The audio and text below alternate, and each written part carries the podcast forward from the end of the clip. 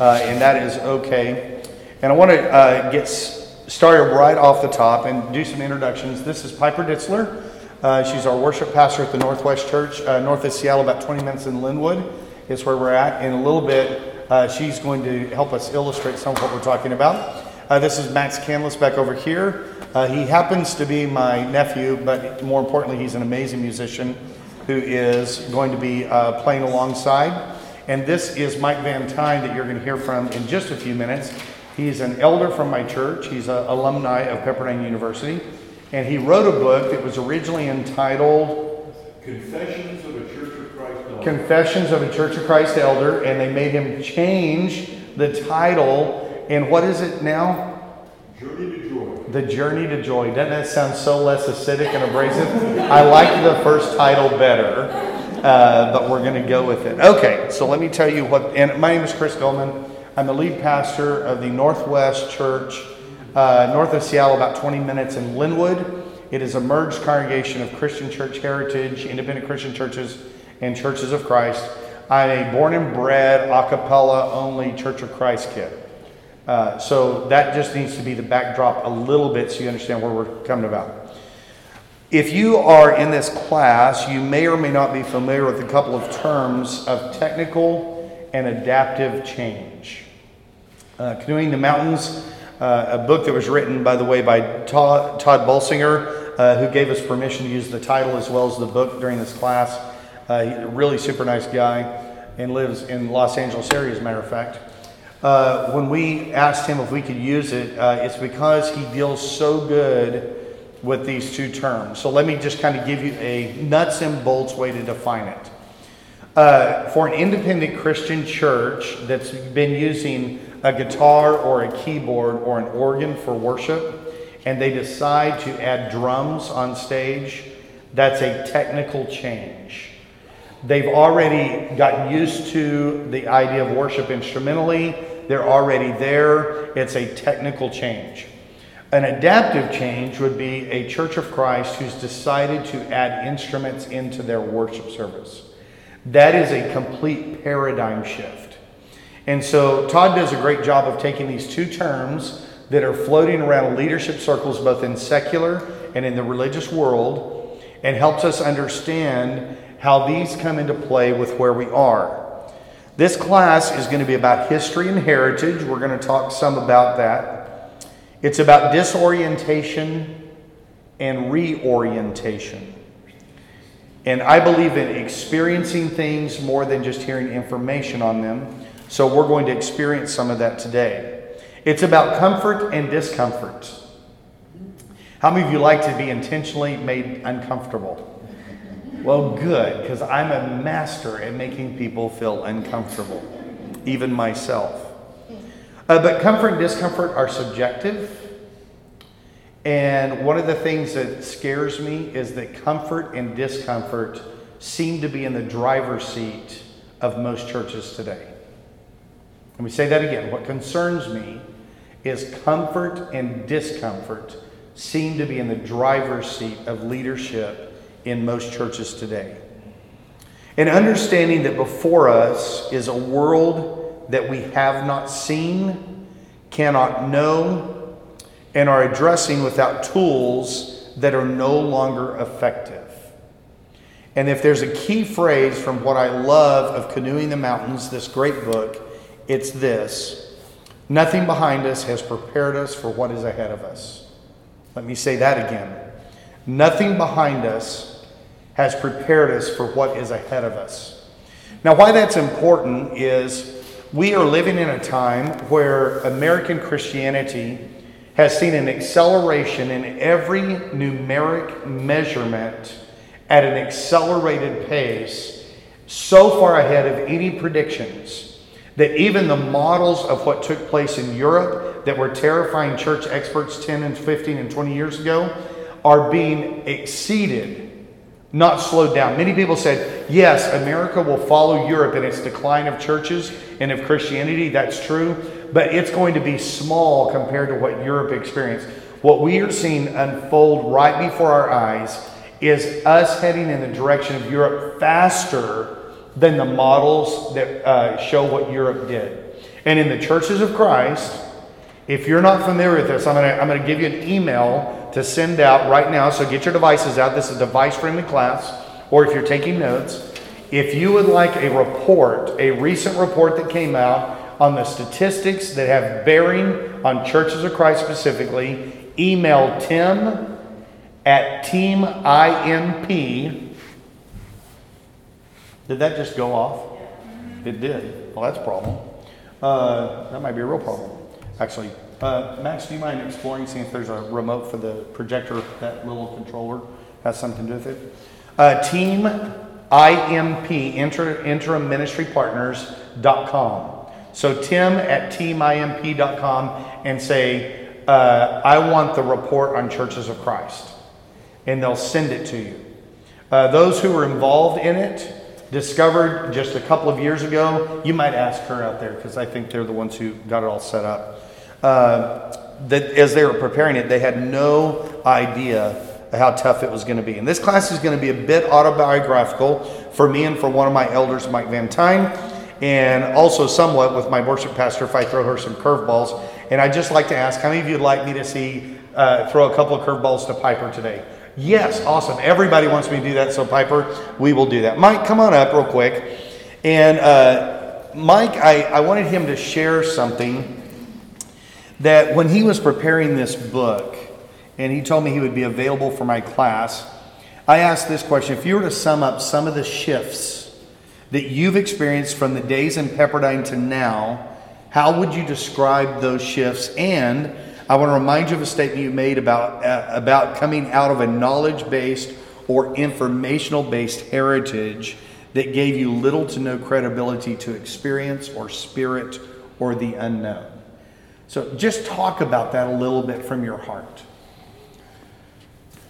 graduated from high school in 65 and went to Europe, came back to Pepperdine, and we had a revival on our campus.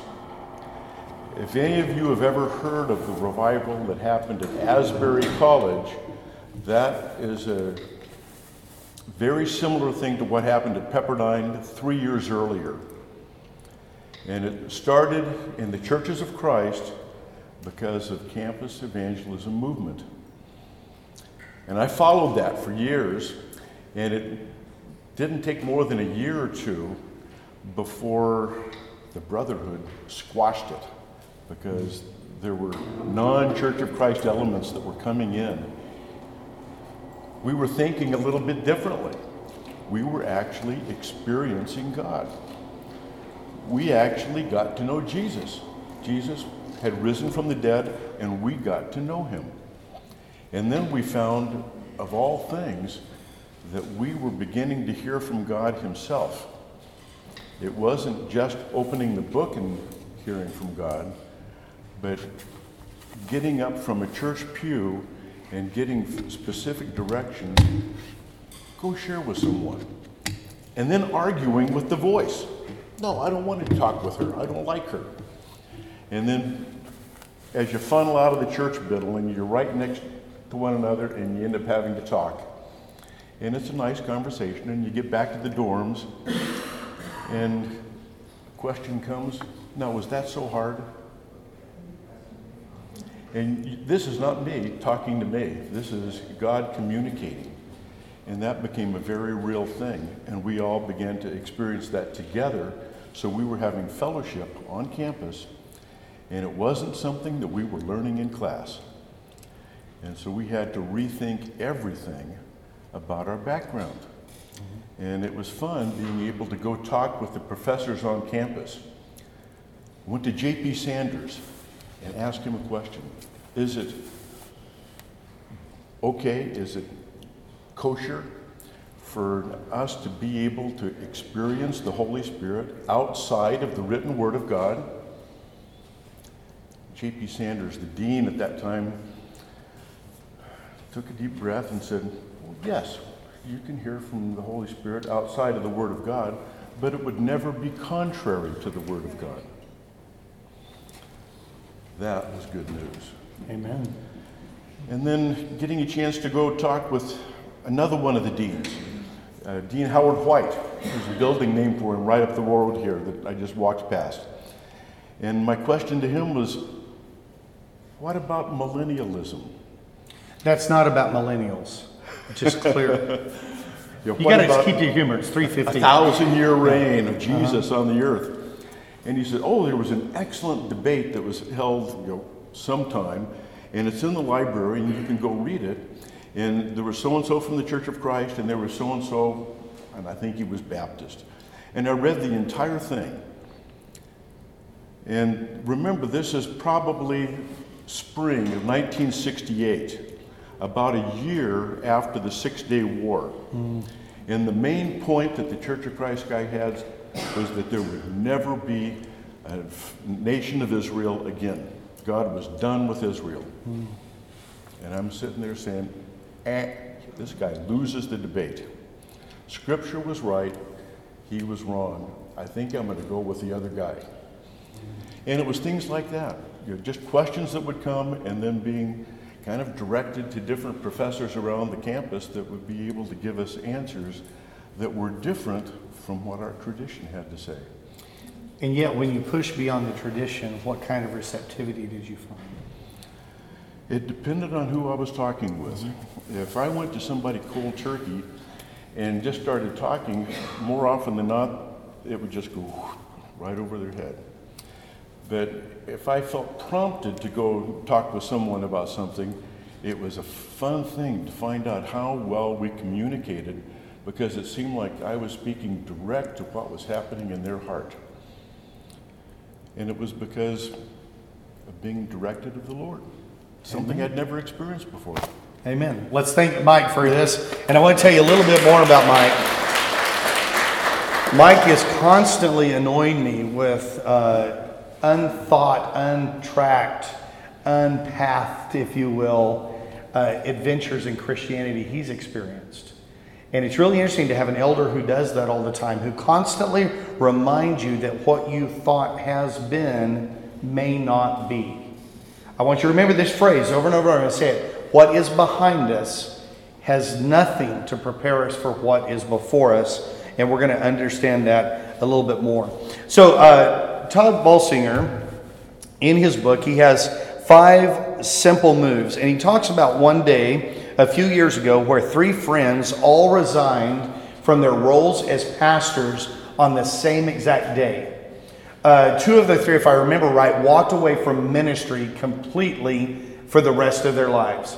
They wanted nothing more to do with it because here was the push we've got to grow, we've got to get bigger, we've got to expand, expand, expand. And yet, what they were observing is they were already seeing the numerics declining, and they were saying seminary simply didn't prepare us for what was ahead of us. Have you ever wanted to quit something? How many of you ever wanted to give up? Right? Well, uh, I will tell you that recently uh, we did something that most church experts will tell you to never do. We relocated out of one community to another, moved from a neighborhood to the marketplace, left one facility, built a brand new facility, rebranded at the same time, and all of that happened over the last six years. And I didn't realize it had been six years. It feels like it's been two years because it's been compressed intensity. And during that time, I found myself wanting to simply give up a couple of times. And I don't know if you know this, but 80% around there of lead pastors or senior pastors or preachers who take their church through a building program either quit or get fired within one year of moving in the new building. So, those of us who take a church into a building program, we kind of know this could be your death knell. And here's what I've learned about it that I know is true it's nothing against the preacher or preachers that are being asked to leave, it's that you have a compressed energy in a congregation with a lot of friction and tension, and there has to be a tension release somewhere. And the easiest release valve is where? In your pulpit person. So I'm blessed that our elders have surrounded me with support where that didn't happen. But during that time, I had a couple moments where I just want to kind of throw in the towel. But uh, I was reminded that at age 29, I took the preaching role for 14 plus years at the Cordova Church Christ in Sacramento. Great church. It was a great experience for me and my family. And during my time there in those years, we actually saw that church double in size. It wasn't because I was there, it was that God was doing something pretty amazing. And we were holding on to heritage in one hand and the cultural pressure with the other. But I had a dream for cross denominational unity, and that has driven me my whole life in ministry. Little did I know that this passion for cross denominational unity would carry me to the place where I am today. And we'll get there eventually. But this discussion is about a journey to be explored and experienced. The book Canoeing the Mountains is based on Lewis and Clark's expedition to explore the newly acquired Louisiana Purchase, and it was built on a completely false expectation. They believed, like everyone before them, that the unexplored West was exactly the same geography as the familiar East. And this is the story, Todd would say in his book, of what they did when they discovered that they and everyone before them had been wrong, and how instructive and inspiring that story can be for us today. There are five basic moves in the book, and we're going to cover three or maybe two and a half today. The world in front of you is nothing like the world behind you. No one is going to follow you off the map unless they trust you on the map. In uncharted territory, adaptation is everything. You can't go alone, but you haven't succeeded until you survive the sabotage. If you want to understand what that is, you got to be back tomorrow. Everyone will be changed, especially who? The leader. And in this case, I would say, because we're congregationally involved, this means the leaders of our churches. And the first move is this the world in front of you is nothing like the world behind you. I want to read an excerpt from the book. As he stepped off the map into uncharted territory, Mer- Meriwether Lewis discovered that what was in front of him was nothing like what was behind him. And that what had brought him to this point in the journey would take him no further. Lewis faced a daunting decision. What would he do now? Lewis and Clark, in their Corps of Discovery, were looking for a water route, but now they had run out of water. How do you canoe over the mountains? Now, if you've not read the book, let me kind of just give you a little uh, taste of it. What they had 300 years of history, and Jefferson called 300 experts around the globe to meet, and they were all convinced and agreed upon one thing. If you trace the head, headwaters of the Missouri up to its origination point, you would be able to pull the canoes out of one river, walk maybe a few hundred yards, maybe a couple of miles. You'll find the western flowing headwaters, and you could take those canoes, put them in there, and you would be able to canoe all the way down to the Pacific Ocean. The problem was, and there's this beautiful moment in their journal where they've been going back, and again, 300 years of explorers have never found the headwaters of the Missouri. And they, they dip down and they're taking this cold mountain spring drink before they were going to crest over this mountain. And they were, they were sure that this would be like the Appalachians, that they would cross over maybe three hills and they would see the new river that would take them to the Pacific Ocean. And they, they journaled it as they crossed over that rise, the Rocky Mountains opened up before them. And Lewis and Clark had never seen anything like it and they were the foremost explorers of their generation. There was nothing like it. Some of the group said, let's carry the canoes as far as we have to carry them and put them in the waters. And Lewis and Clark were saying, you can't canoe the mountains. You can't do it. So Todd uses this illustration for this book. He says, You don't canoe over the mountains. If you want to continue forward, you change, you adapt. Meriwether Lewis looked at the miles and miles of snow covered peaks and knew that to continue his journey, he would have to change his entire approach. The same is true for all who are called to lead beyond the boundaries of what is known. We go through a personal transformation of identity and mission intention, and we go from being river rats to becoming mountain climbers. Listen to that. We go from being river rats to becoming mountain climbers. We keep on the course with the same goal, but change absolutely everything required to make it through this uncharted territory. We ditch the canoes, we ask for help, we find horses, and we cross the mountains. And when the time comes, we make new boats out of burnt trees. You let go, you learn as you go, and you keep going no matter what. I love that language. Okay, so here's what I want to do is talk about the first move. The world in front of you is nothing like the world behind you. A few years ago, as the Northwest Church was revisioning, remissioning, and opening uh, our languages, we built a community center where a church happens to meet. And I was aware of this powder keg of energy that caused 80% of lead pastors to lose their job. And I was wanting to give up. Kim, my wife, who's in the room, leaned over. She calls me Goldman, so you understand. She leaned over. She said, Goldman, you've been preaching about this vision since you were in your 20s, and now we're living it. It's all coming true. And I needed the reminder.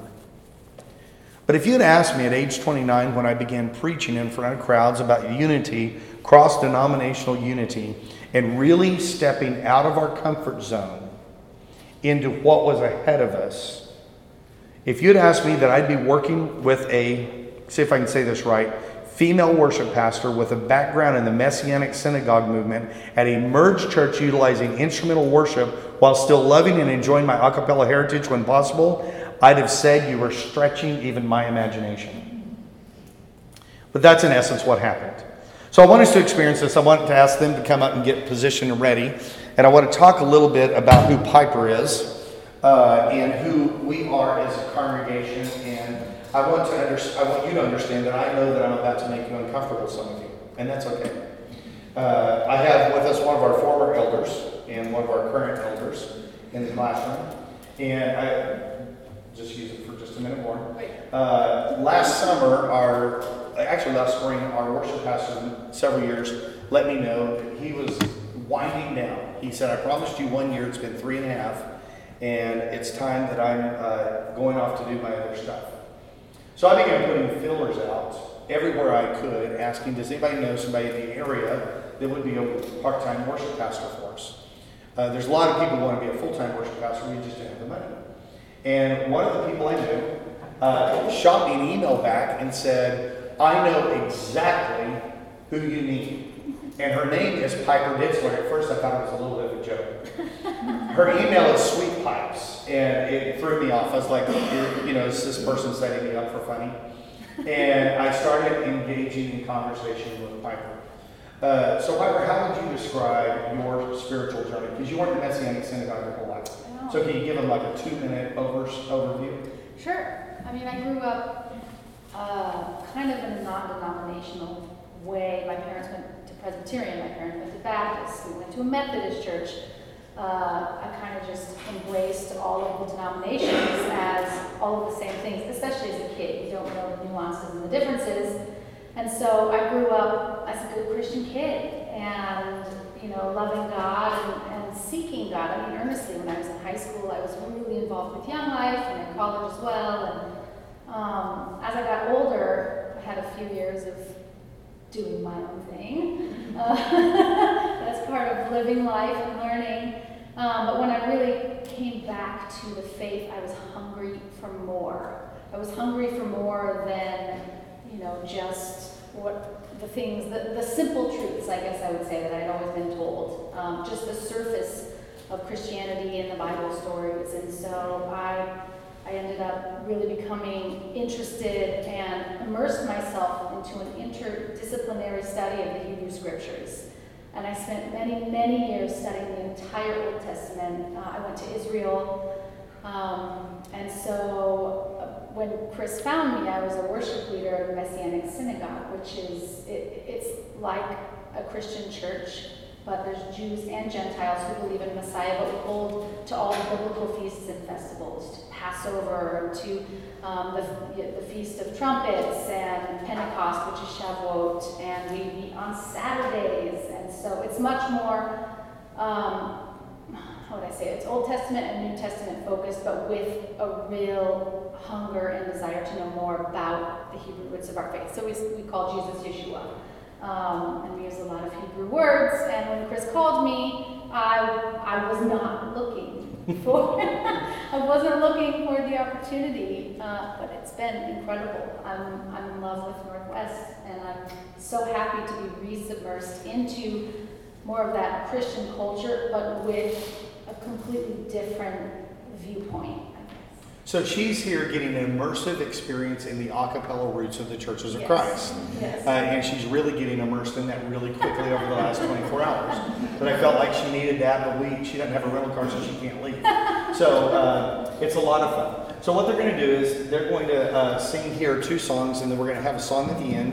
And these are not just for worship; these are for experience.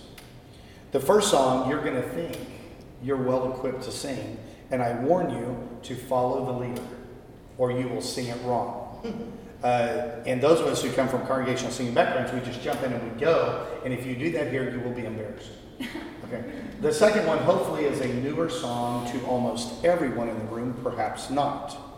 But either way, I wanted to experience a disorientation and a reorientation through music and the power of it. And I will also say this about the unity movement. Um, I get asked really interesting questions.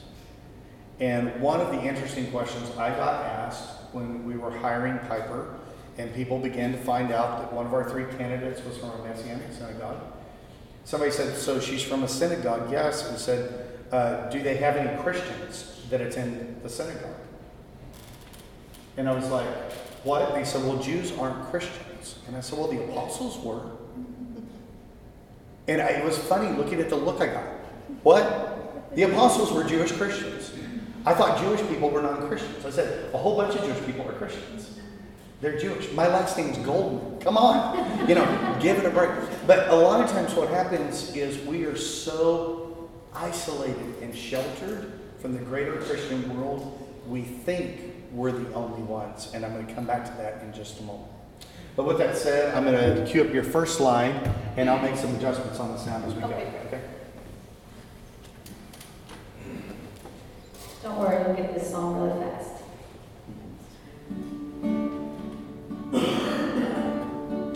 For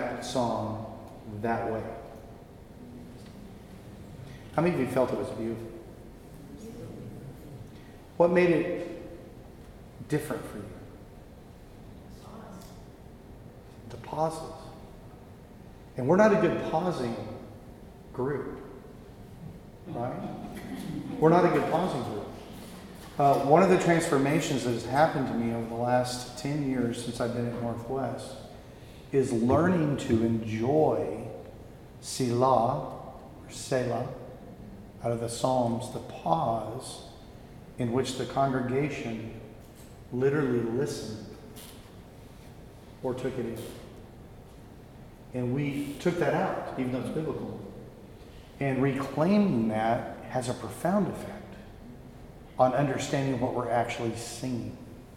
Now, I don't know if this song is familiar to everybody. Uh, I thought it was. I saw the title and thought, oh, yeah, Light Lamb. But it was new to me. So we're going to sing that. I'm hoping it's new to most of you. So here we go.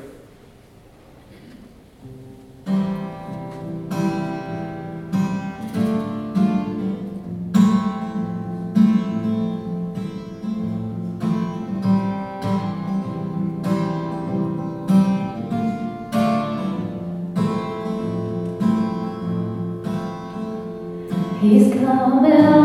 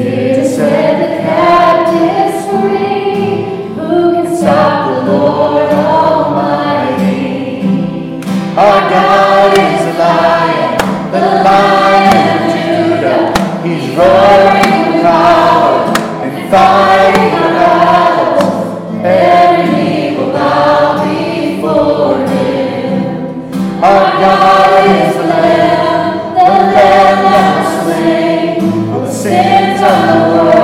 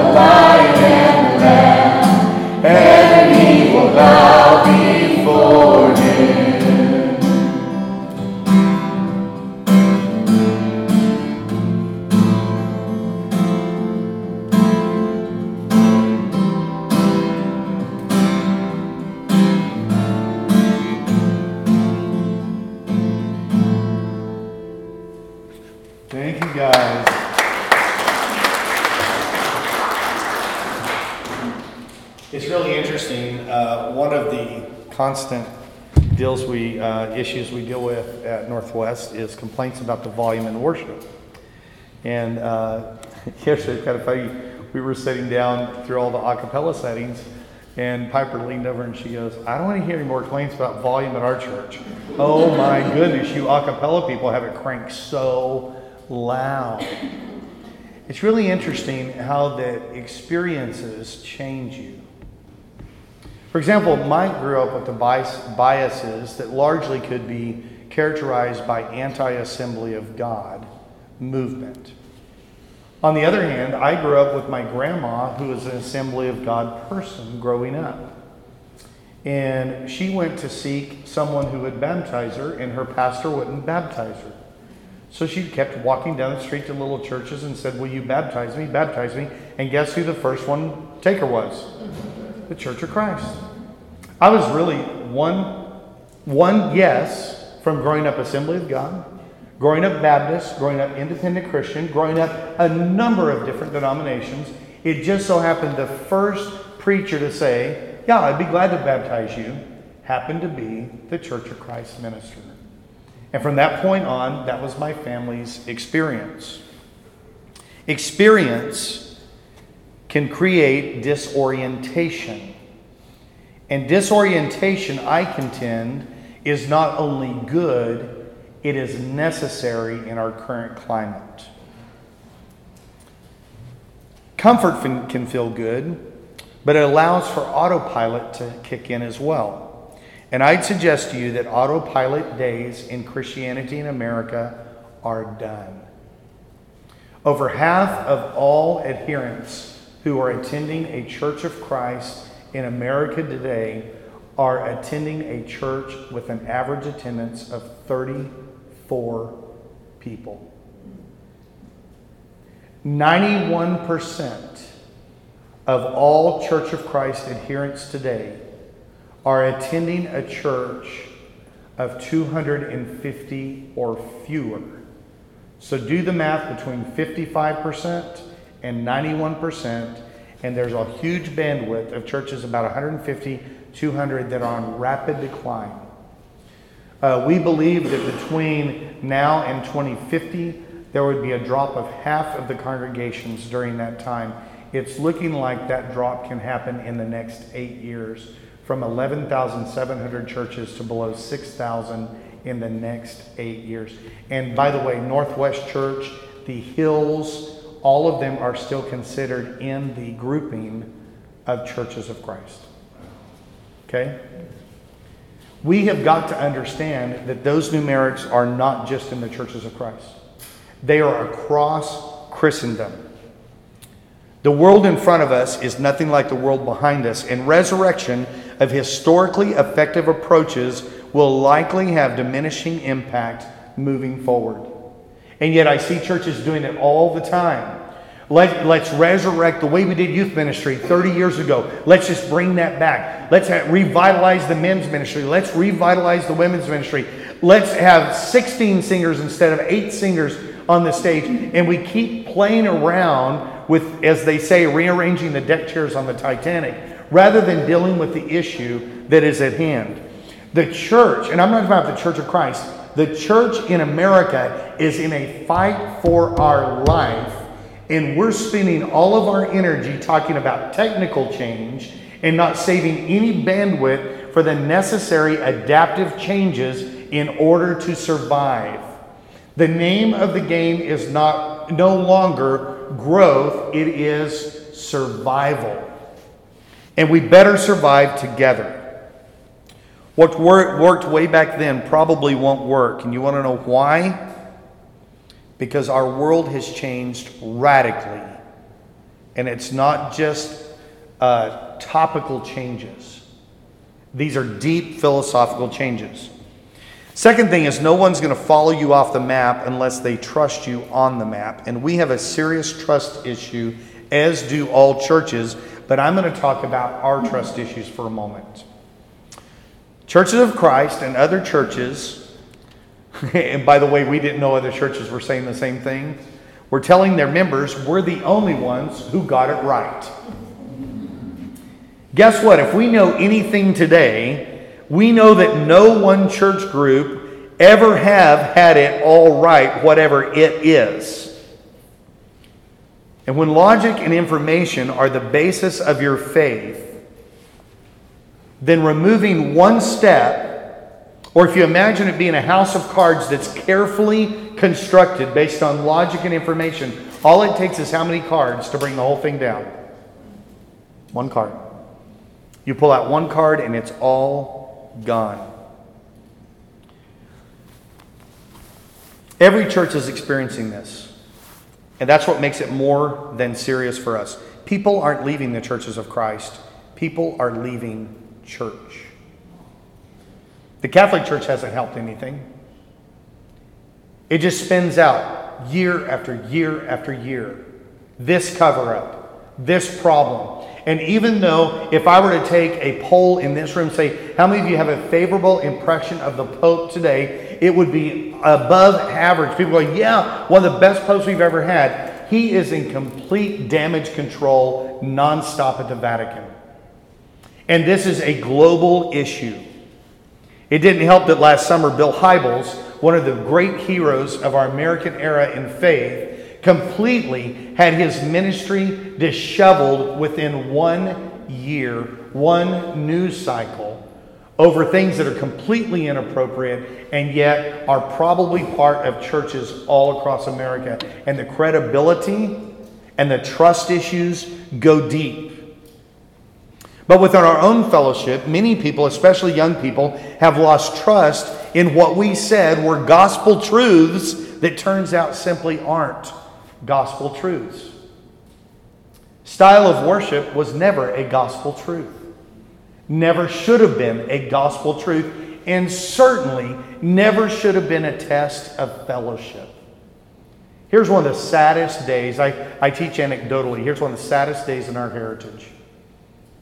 There was a time, did you know this, before the Civil War, where the Restoration Movement giants would stand outside of the unair conditioned deep south churches and they would debate God's word in the grass around the church building. And when the church bell rang, you know what they would do? Oh, let's pause this debate and let's go worship God together. And one day, post Civil War, somebody said, if you can't agree with me on the lawn of the church, you can't walk into the house of God and worship with me. And the divisiveness that came from that attitude, we have yet to recover from. One of the things I have found very easy to do, you might be surprised. It's very easy for me to worship with Piper. She has a cool name, great voice. But we have nothing in our heritage similar except for a very few things. We believe in God, we believe in the Bible, Jesus Christ, the Holy Spirit, all that kind of stuff, but those are small issues, right? you get the point? We have taken technical changes and we have made them the core of fellowship. Rather than the adaptive changes necessary to navigate what is going on in our culture. And our inflexibility hasn't served us as, as well in this regard. We have an inflexible nature built within us. How many of you were here last night when we were listening to Metro Church lead worship? Come on, raise your hands. How many of you knew that we should have been standing? How many of you knew? Let me see it. Yeah, I talked to Daryl after. I said, Can I tell you something? He said, What? I said, White people won't stand unless they're told to. He said, I looked out there and saw faith stand up, and I realized, oh, I forgot to tell these people to stand up. Because he worships in churches that, guess what? You can be moved by the Spirit and rise to your feet and clap and sing out with heart, and nobody looks at you. I stood before anyone else stood on one of the songs, and people were looking up at me like, Is, Should you be doing that? He didn't say you could do that. And you're saying, going, What are you talking about? That's such a little thing. Our inflexibility, even within that, does not bode well for us. If we can't handle energy and cross denominational ties within worship, we have little to no hope. So we are in an uncharted territory, and adaptation is everything. And I want to tell you about two things we've had to adapt to at the Northwest Church. We uh, had a member come up to us and say, Hey, I got this thing I want you to do. Uh, they call it Barbecue Basics, and it's about smoking meat. We're going to have a smoked meat day at church. They wanted to be a men's event. So it's a men's event last year. This year it's a men's and women's event. And I said, So tell me about this thing. And they said, We bring in two grand champions from the Food Network's uh, barbecue champion, and they train us how to cook five meats. We start at 6 in the morning and we go till 9 at night. And at 6 p.m., all of our family show up and we'll eat all this meat. And we're going to barbecue on average 25 pounds of meat per person. And we're going to have four team, we're going to have four people teams out there with smokers. They're going to be in the parking lot and sitting there going, Well, I'm all about smoking meat. This sounds exciting for me. I'll believe it when I see it. And we're going to charge $90 to do it. It's like, all right, let's do this thing. 77 men signed up. Uh, almost half were members of the church. The other half were friends and neighbors and Boeing workers and people that heard about it that showed up and they said, they were just out there going, I can't believe a church would let us smoke meat on the parking lot. We had smokers going up, and I just kept telling people, this is why the temple was sought after. This is the original burnt offering.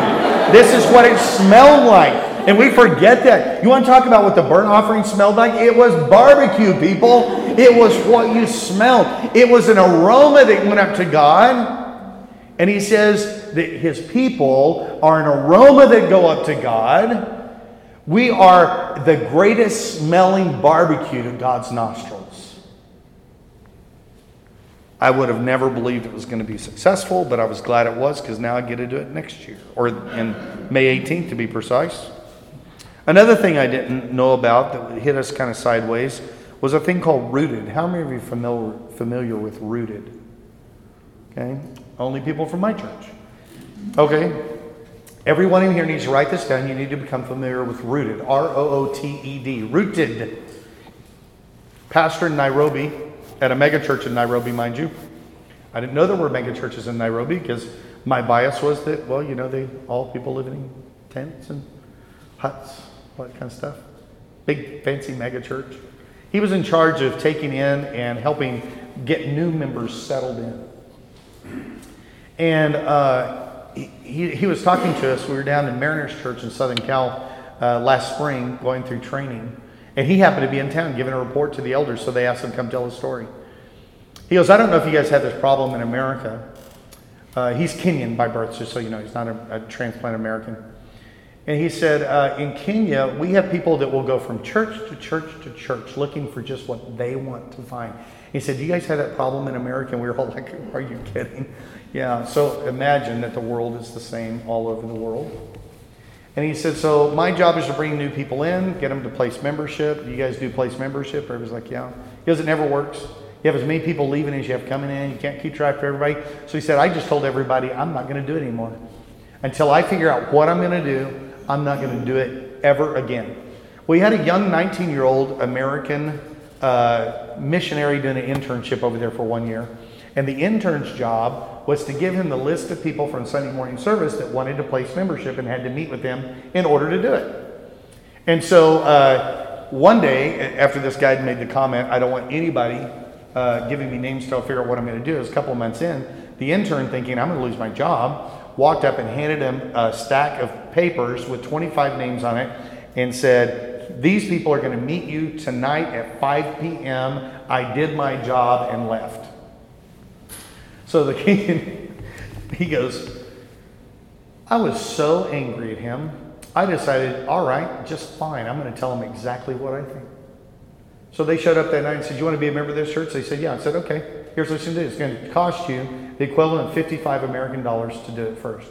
It's going to cost you 10 weeks, during which time, for five days a week, you're going to do an hour of homework every single morning to start your day. And then you're going to meet with me for two hours after you've done your homework. And we're going to discuss what God is doing in your life and what God needs to do with your life. On week three, you're going to pray, by yourself for a full hour or more. Then you're going to pray with us for a full hour. And that's at the end of a 24 hour plus fast. And then we're going to talk about it and unpack it before you get to end your fast, eating the food that we have brought in and is right there for you to smell. On week six, you're going to go serve an entire half day in your community with people that aren't Christians at all, and you're going to go out there and do it. And if, by the way, if you want to agree to this, you can't be part of it. You can't miss more than two classes. And at the end of it, we'll have a celebration banquet. He said, I was so proud of myself. I was just sure they're going to walk up and leave. Get up and walk out. All 25 signed up, paid him the money in the moment, and got on their phones and signed up about 15 more people remotely because they decided that this was worth investing their time and money in. Rooted is now reached, has now reached over 20 different languages and 120,000 plus people all over the globe, and it is a move of God that really finds its birth point in the independent Christian church in Nairobi. It is getting to the roots of who we should be. And if you had told me two years ago that our most attended Bible study experience at our church would have been something people had to pay $42 to go to for 11 weeks involving homework and serving and fasting and praying, I would have told you you're out of your ever loving mind. But over the last two quarters that we've run it, we do two sections a year in the fall and spring out of a church of 500, of which maybe we have 370 adults, 170 adults have now gone through it, and we're already amassing our third list of people who want to take it. We have to learn to adapt and try things that we've never tried. Nothing behind us has prepared us for what is ahead of us. But what ahead is ahead of us? Well, it's the Rocky Mountains. I want to invite Piper and uh, Max to come back up, and I'm going to uh, share one more thing with you. And then we're going to end with this song. How many of you know Come Taste and See that the Lord is good? I love this song. Uh, and one of the things I love about this song is it reminds me that when Jesus said, This is how they will know that you're my disciples if you have love one for another. And when his final prayer for his followers was about unity among his followers, he envisioned a kingdom that was not made up of divided parts, but a kingdom that was made up of one united people. And unfortunately, what I view as the greatest uni- unity movement in the history of the modern era of church, the Restoration Movement, it found itself becoming one of the most divisive movements in the history of the church. And as is always true, when we get stripped down to nothing, we have a chance and an opportunity to build back to something better than we've ever been before. And I believe as the American church gets whittled down to virtually nothing, God's people in his kingdom are going to rise up and see that the goodness of God does not disappear. It actually is recaptured for the first time in a long time. One of the great quotes, and I apologize, I don't have Christopher, Christopher, somebody said it, I don't have it on my notes right here, is this God does not need a mission for his church. He needs a church for his mission. We've spent enough time trying to come up with mission for the church rather than being the church it's fulfilling God's mission. All right, so this one, everybody except for you two, I'm going to ask them to stand. I just think it's important. Okay.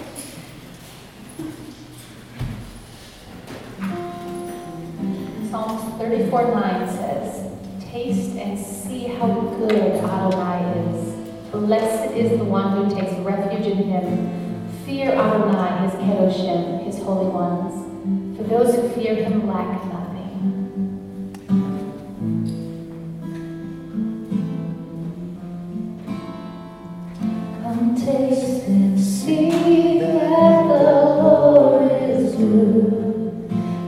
love.